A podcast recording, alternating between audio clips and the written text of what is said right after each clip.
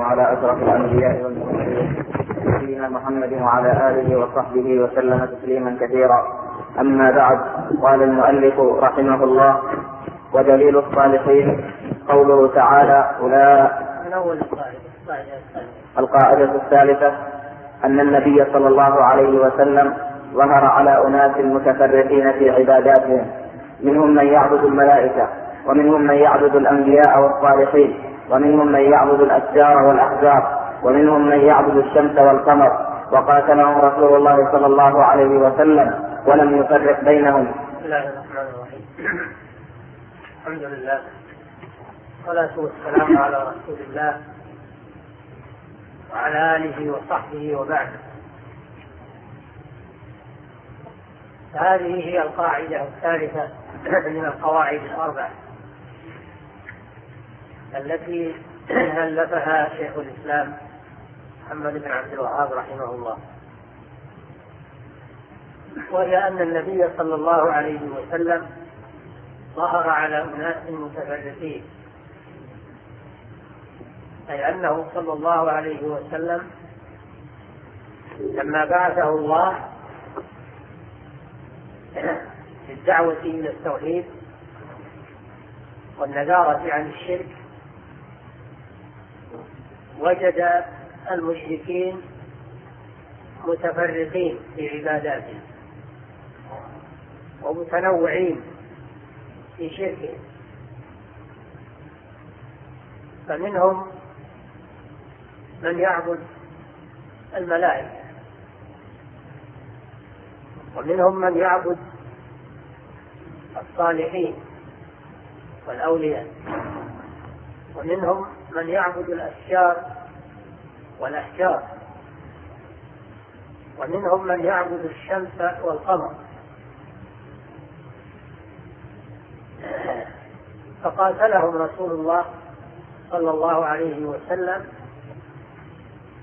كلهم ولم يفرق بين من عبد ملكا أو صالحا أو وليا من الأولياء وبين من عبد الأشجار والأحجار والأصنام لأن الكل عبادة لغير الله عز وجل وكلهم مشركون لا فرق بينهم في الحكم وإن تنوعت معبوداتهم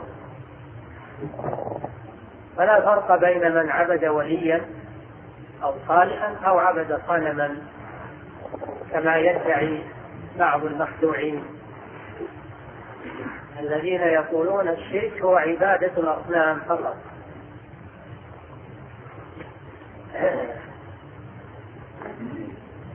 فعبادة الأصنام إنما هي نوع من أنواع الشرك الذي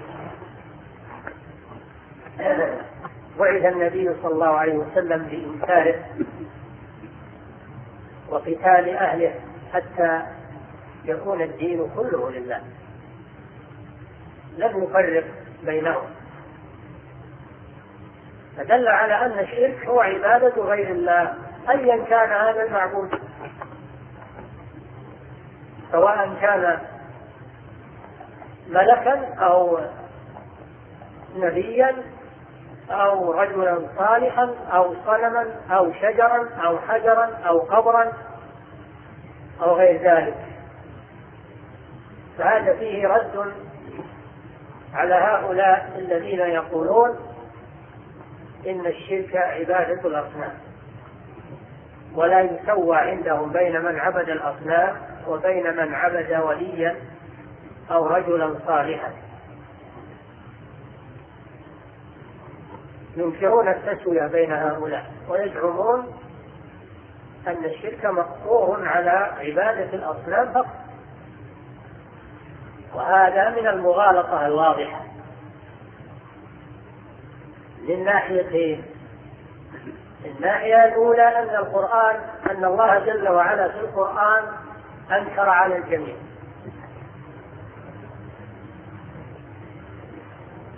وأمر بقتال الجميع. الناحية الثانية أن النبي صلى الله عليه وسلم لم يفرق بين عابد صنم وعابد ملك أو رجل صالح. ثم ذكر الشيخ رحمه الله الأدلة من القرآن لأنه لا يتكلم إلا عن دليل. ذكر الأدلة من القرآن التي تدل على هذه القاعدة. وتدمغ هؤلاء المجادلين بالباطل الذين يريدون أن يخرجوا عبادة القبور والأموات من الشرك. ويجعلوا هذا النوع من الأنواع المشروعة عندهم. ولا يسمونه شركا وإنما يسمونه باب التوسل أو طلب الشفاعة.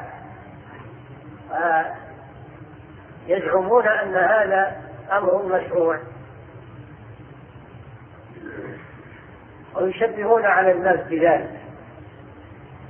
نعم.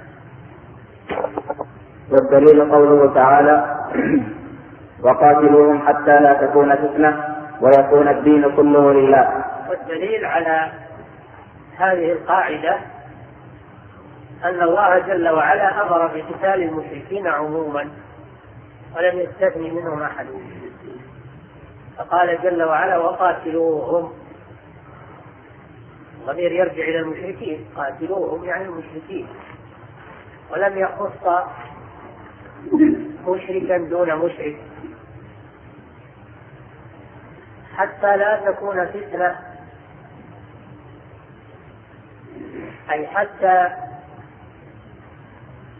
يأمن الناس على عقائدهم يأمن المؤمنون على عقائدهم أن يفتنهم هؤلاء المشركون.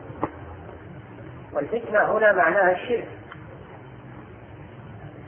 فإن المشركين لا يخطئون يحاولون المؤمنين أن يشركوا بالله عز وجل. ودوا لو تكفرون كما كفروا فتكونون سواء. وودوا لو تكفرون. المشركون يفتنون المؤمنين ويعذبونهم. تارة ويغرونهم بالطمع تارة أخرى من أجل أن يقبلوا هذا الشرك. الله جل وعلا أمر بقتالهم لراحة المؤمنين من فتنتهم وشرهم وتطاولهم على أهل العقيدة. الصحيحة حتى يأمن الموحدون على عقيدتهم ويكون الدين كله لله. العبادة الدين معناه العبادة. تكون العبادة كلها لله. ولا يكون بعضها لله وبعضها لغيره. هذا هو المقصود من الجهاد في سبيل الله. المقصود من الجهاد في سبيل الله إعلاء كلمة الله ونشر التوحيد في الأرض والقضاء على الشرك والمشركين حتى تطهر الأرض من رجسهم ووثنيتهم وتعود العبادة لمستحقها الذي خلق الخلق من أجلها. فقال وما خلقت الجن والإنس إلا ليعبدون.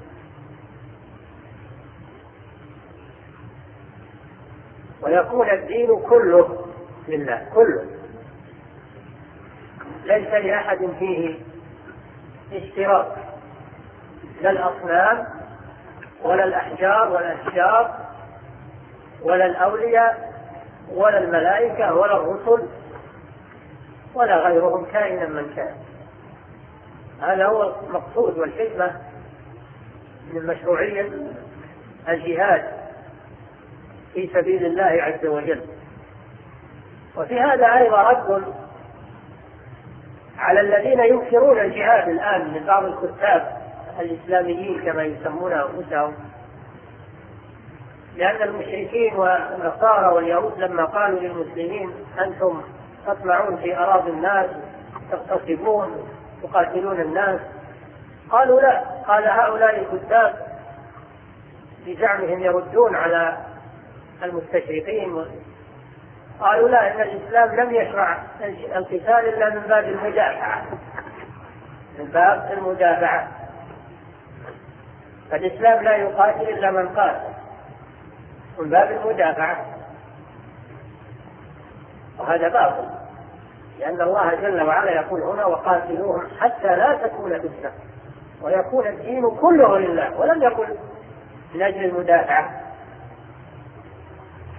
وإنما المدافعة عندما يضعف المسلمون أو يغزون في بلادهم حينئذ تجب المدافعة. وهذا يسمى قتال الدفاع. أما إذا قوي المسلمون وصار لهم شوكة فإنه يجب عليهم أن يغزوا الكفار في بلادهم وهذا يسمى جهاد الطلب. جهاد الطلب. المسلمون يغزون الكفار ولا يجلسون في بلادهم ويقولون إن جاءونا قاتلناهم وإلا ما علينا تركناهم. هذا الكلام باطل ينعق به بعض الكتاب العصريين الجهال ويقولون إن القتال في الإسلام إنما شرع من أجل الدفاع فقط. لو كان كذلك لم يختص هذا. كل يدافع عن نفسه. كفار يدافعون عن أنفسهم. البهائم تدافع عن نفسها مسألة الدفاع. هذا أمر معروف. لكن المقصود بالجهاد هو إعلاء كلمة الله سبحانه وتعالى. والقضاء على الشرك حتى لا تكون فتنة ويكون الدين كله لله. هذا هو الهدف من الجهاد في سبيل الله. لأن الله خلق الخلق لعبادته فإذا أبى هؤلاء أن يعبدوا الله وحده فإنه يجب قتاله. لأنهم أعداء لله وأعداء لرسله. وأعداء لدينه لا يجوز بقاؤهم على وجه الأرض ينشرون الكفر ينشرون الكفر والإلحاد والشرك لله عز وجل. والمسلمون فيهم قوة ومنعة يستطيعون قتالهم وغزوهم في بلادهم. نعم. ودليل الشمس والقمر قوله تعالى ومن آياته الليل والنهار والشمس والقمر لا تسجدوا للشمس ولا للقمر واسجدوا لله الذي خلقهن إن كنتم إياه تعبدون. والدليل على أن هناك أناسا يعبدون الشمس والقمر هذه الآية. ومن آياته الليل والنهار والشمس والقمر لا تسجدوا للشمس ولا للقمر واسجدوا لله الذي خلقهن إن كنتم إياه تعبدون. ومن آياته أي من الأدلة الدالة على وحدانيته سبحانه واستحقاقه العباد. فالآية معناها الدلالة والعلامة. من العلامات الدالة على وحدانية الله واستحقاقه للعبادة الشمس والقمر. الشمس والقمر. هذان النيران العظيمان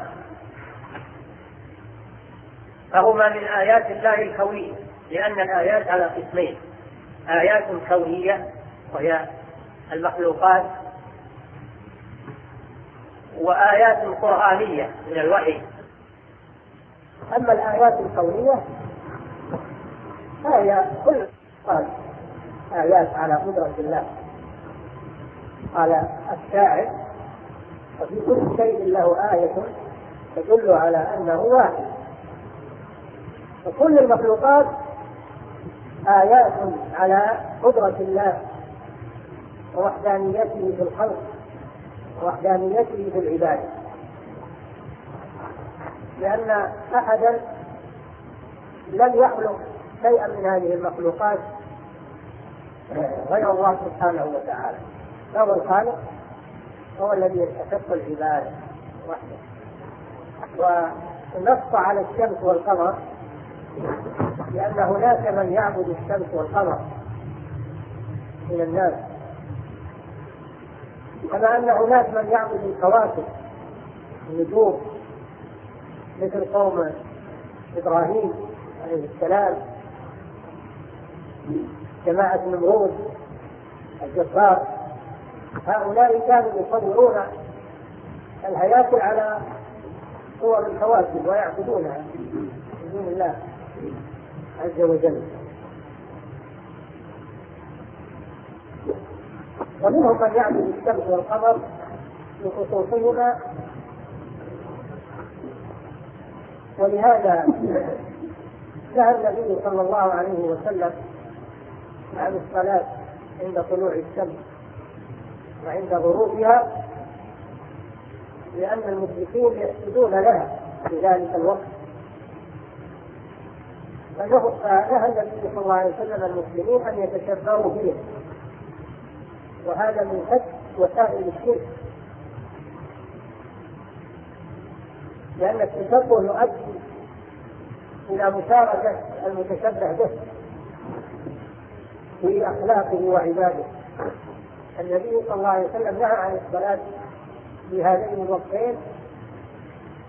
سدا لوسيلة الشرك لئلا يتشبه المسلم بالذين يعبدون الشمس عند طلوعها وعند غروبها. لا تسجدوا للشمس ولا للقمر. واسجدوا لله الذي خلقهن.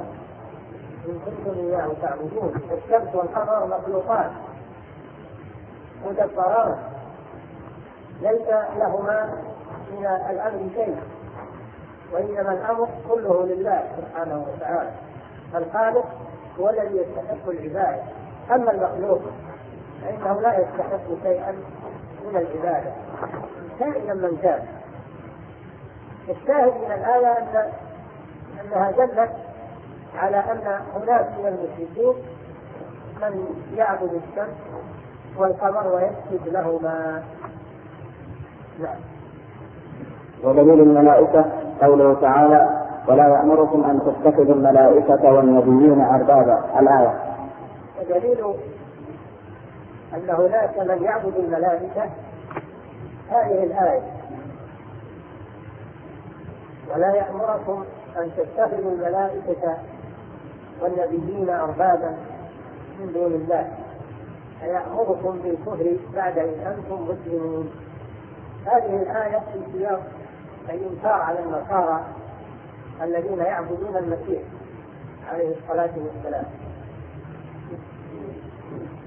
ويقول جل وعلا ما كان لبشر أن يؤتيه الله الكتاب والحكم والنبوة ثم يقول للناس كونوا عبادا من دون الله ولكن كونوا ربانيين بما كنتم تعلمون الكتاب وبما كنتم تدرسون ولا يأمركم أن تتخذوا الملائكة والنبيين أربابا فيأمركم بالكفر بعد إذ أنتم مسلمون؟ فعيسى عليه الصلاة والسلام رسول من رسل الله ولا يليق بالرسول أن يأمر الناس بالشرك لأن الرسل بعثوا بالنهي عن الشرك. ففي هذا رد على النصارى الذين يعبدون المسيح لأن المسيح رسول والرسول لا يمكن أن يقول للناس كونوا عبادتي من دون لأن الله بعثه بإمكان ذلك. ومحاربة أهله فكيف يدعي لنفسه؟ هذا فيه رد على هؤلاء. الشاهد من الآية أن فيه من يعبد الملائكة. الآية الأخرى ويوم يحشرهم ثم يقول للملائكة أهؤلاء إياكم كانوا يعبدون؟ قالوا سبحانك أنت ولينا من دونهم. بل كانوا يعبدون الجن أكثرهم بهم مؤمنون. في يوم القيامة يقول الله للملائكة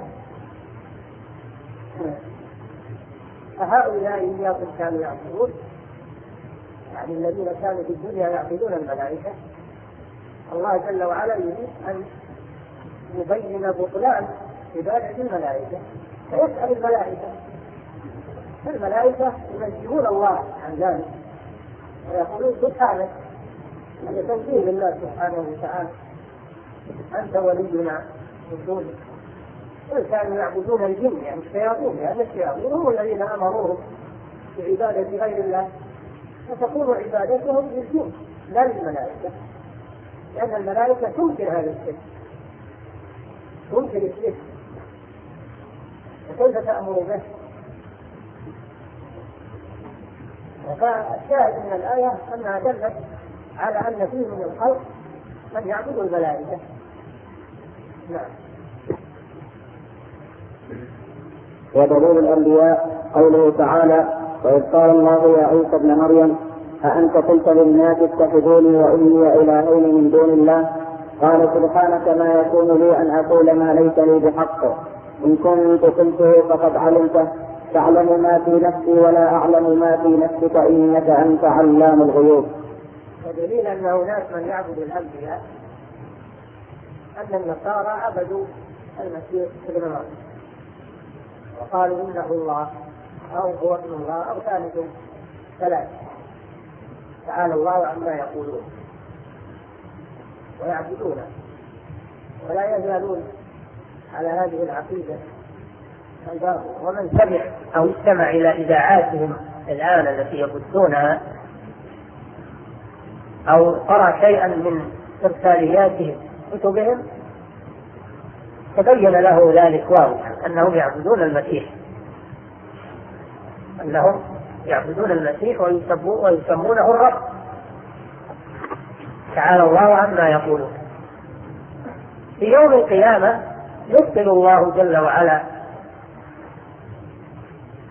عبادتهم فيسأل وهو أعلم سبحانه وتعالى لكن هذا من باب من باب بيان بطلان عبادة المسيح. وإذ قال الله يا عيسى ابن مريم أأنت قلت للناس اتخذوني وأمي مريم عليه السلام اتخذوني وأمي إلهين من دون الله؟ قال سبحانه نزه الله سبحانه وتعالى عن هذه المقالة ما يكون لي أن أقول ما ليس لي بحق لأن العبادة حق لله سبحانه وتعالى ليس حقا لأحد. إن كنت قلته فقد علمته. رد هذا إلى علم الله جل وعلا. تعلم ما في نفسي ولا أعلم ما في نفسي.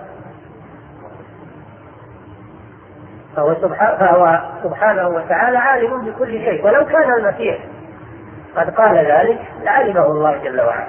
لأن الله لا يخفى عليه شيء.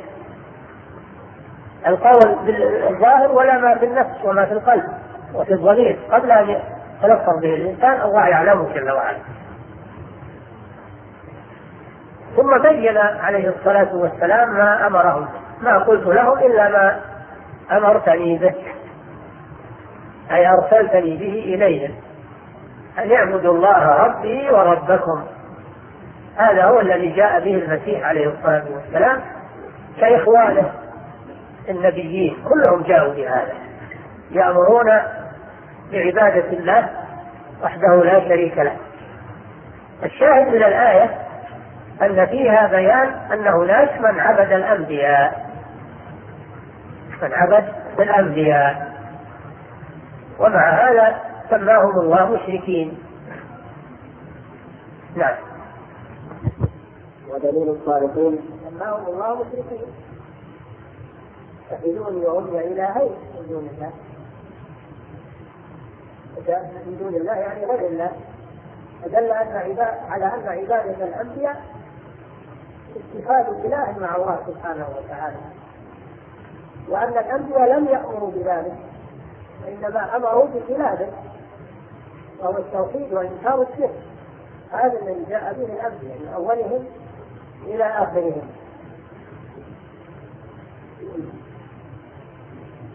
والآن في من يستغيث بالرسول صلى الله عليه وسلم بمحمد نبينا يستغيث به ويدعوه من دون الله.